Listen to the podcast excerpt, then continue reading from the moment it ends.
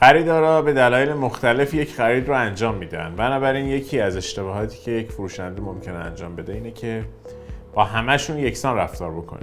امروز میخوام 4 تا از مهمترین انواع خریدارها رو بهتون معرفی بکنم و اینکه با هر دسته توی فروش باید چه شکلی رفتار بکنید.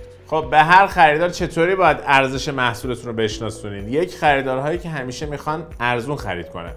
درسته، میدونید دارم در مورد کیا حرف میزنم. اگه تا حالا تجربه همچی خریدارهایی رو داشتید توی کامنت برام بنویسید چطور بود. خب این افراد چی میخوان؟ اینها یک قیمت ارزون میخوان. خریدشون اصلا بر مبنای قیمته. خیلی ارزش محصول شاید براشون مهم نباشه.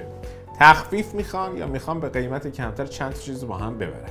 اینها همون کسایی هستند که آنلاینن همیشه و میخوان بروز باشه تمام معاملاتشون. این افراد شاید حتی بعضی وقتا یک چیزی رو بخرن که اصلا لازم ندارن، صرفا چون قیمت خیلی پایینی داشته. واسه اینجور خریدارها شما باید چارچوب معامله رو طوری ببندی که به نظر معامله خوبی بیاد. مثلا قبل عید دقت کردین هر جا میرین همه جا آفسده؟ مثلا قیمت یک کالا هست 200,000 تومان، اونا میان میکننش 300 تومان، بعد به مشتری میگن آقا این 300 بوده آف خورده شده 180. بعد اینجوری به نظر میرسه که وای چه تخفیف خوبی خورده. پس این مدل خریدارها ممکنه چیزی رو بخرن که اصلا احتیاج ندارن، ولی از این حس که آقا معامله خوبی کردم فلان کالا رو با نصف قیمت خریدم احساس خوبی بهشون دست میده.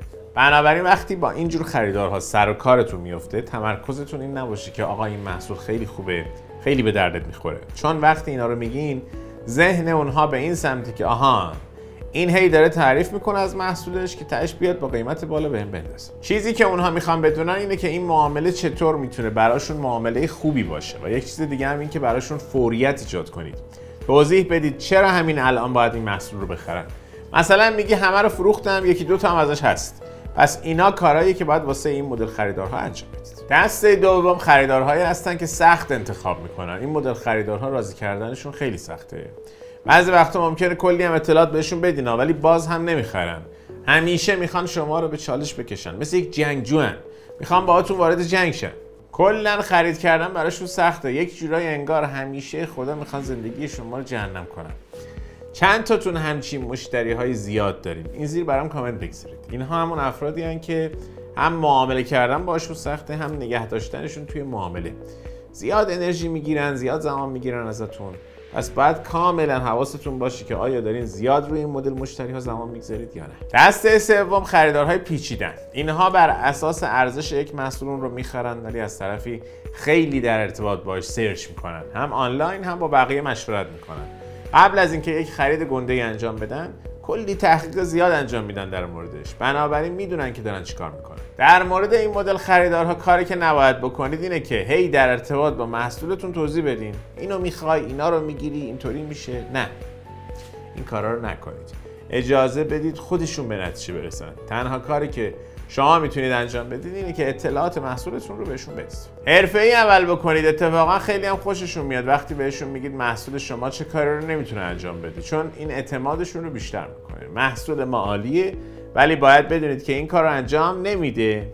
بهتر اینه که چند تا از نقصایی که محصولتون داره رو بهشون بگید. این دسته از خریدارها میدونن که هیچ محصولی کامل نیست. وقتی بهشون نقص محصول رو میگین این توشون اعتماد ایجاد میکنه. یا اینکه مثلا بگین این محصول ما از انواع دیگه خودش که توی بازار هستش یک ذره گرونتره، علتش هم اینه. در ضمن حواستون باشه وقتی با این دسته از خریدارها میخواین معامله انجام بدین خیلی از این تاکتیک‌های معمولی که توی فروش هستش رو استفاده نکنید.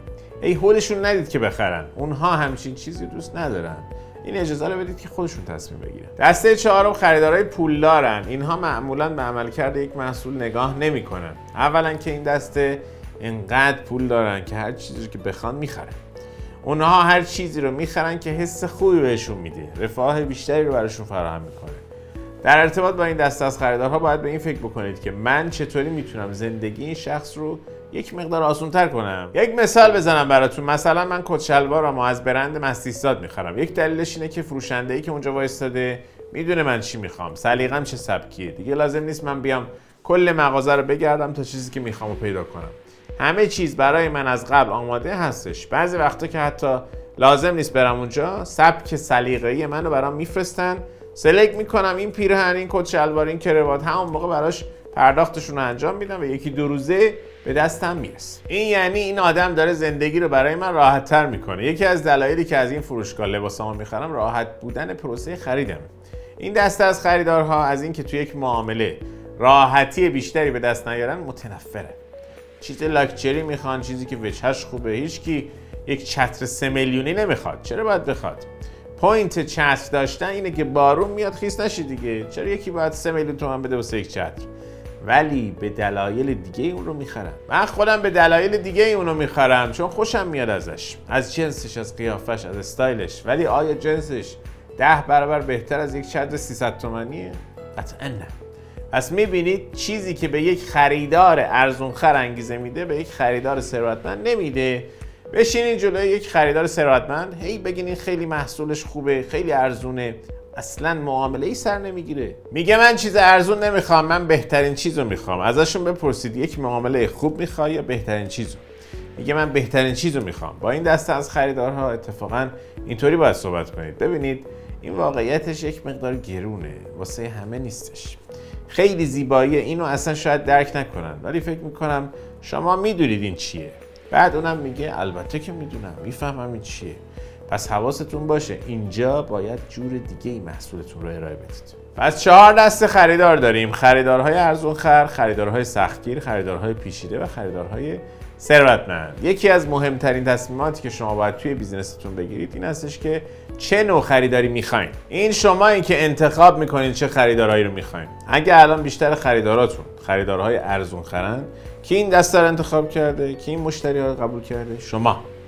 بقیه خریدارها هم همینطور، انتخابش با شما بود. پس سوالی که باید از خودتون بپرسین اینه که چرا نباید با کسایی بیزنس بکنم که قدر محصول منو میدونن، که مشتاقن از تخصص ما استفاده کنن. خریدارهای پیچیده و خریدارهای ثروتمند معمولاً با خریدارهای ارزونخر زیاد در ارتباط نیستن.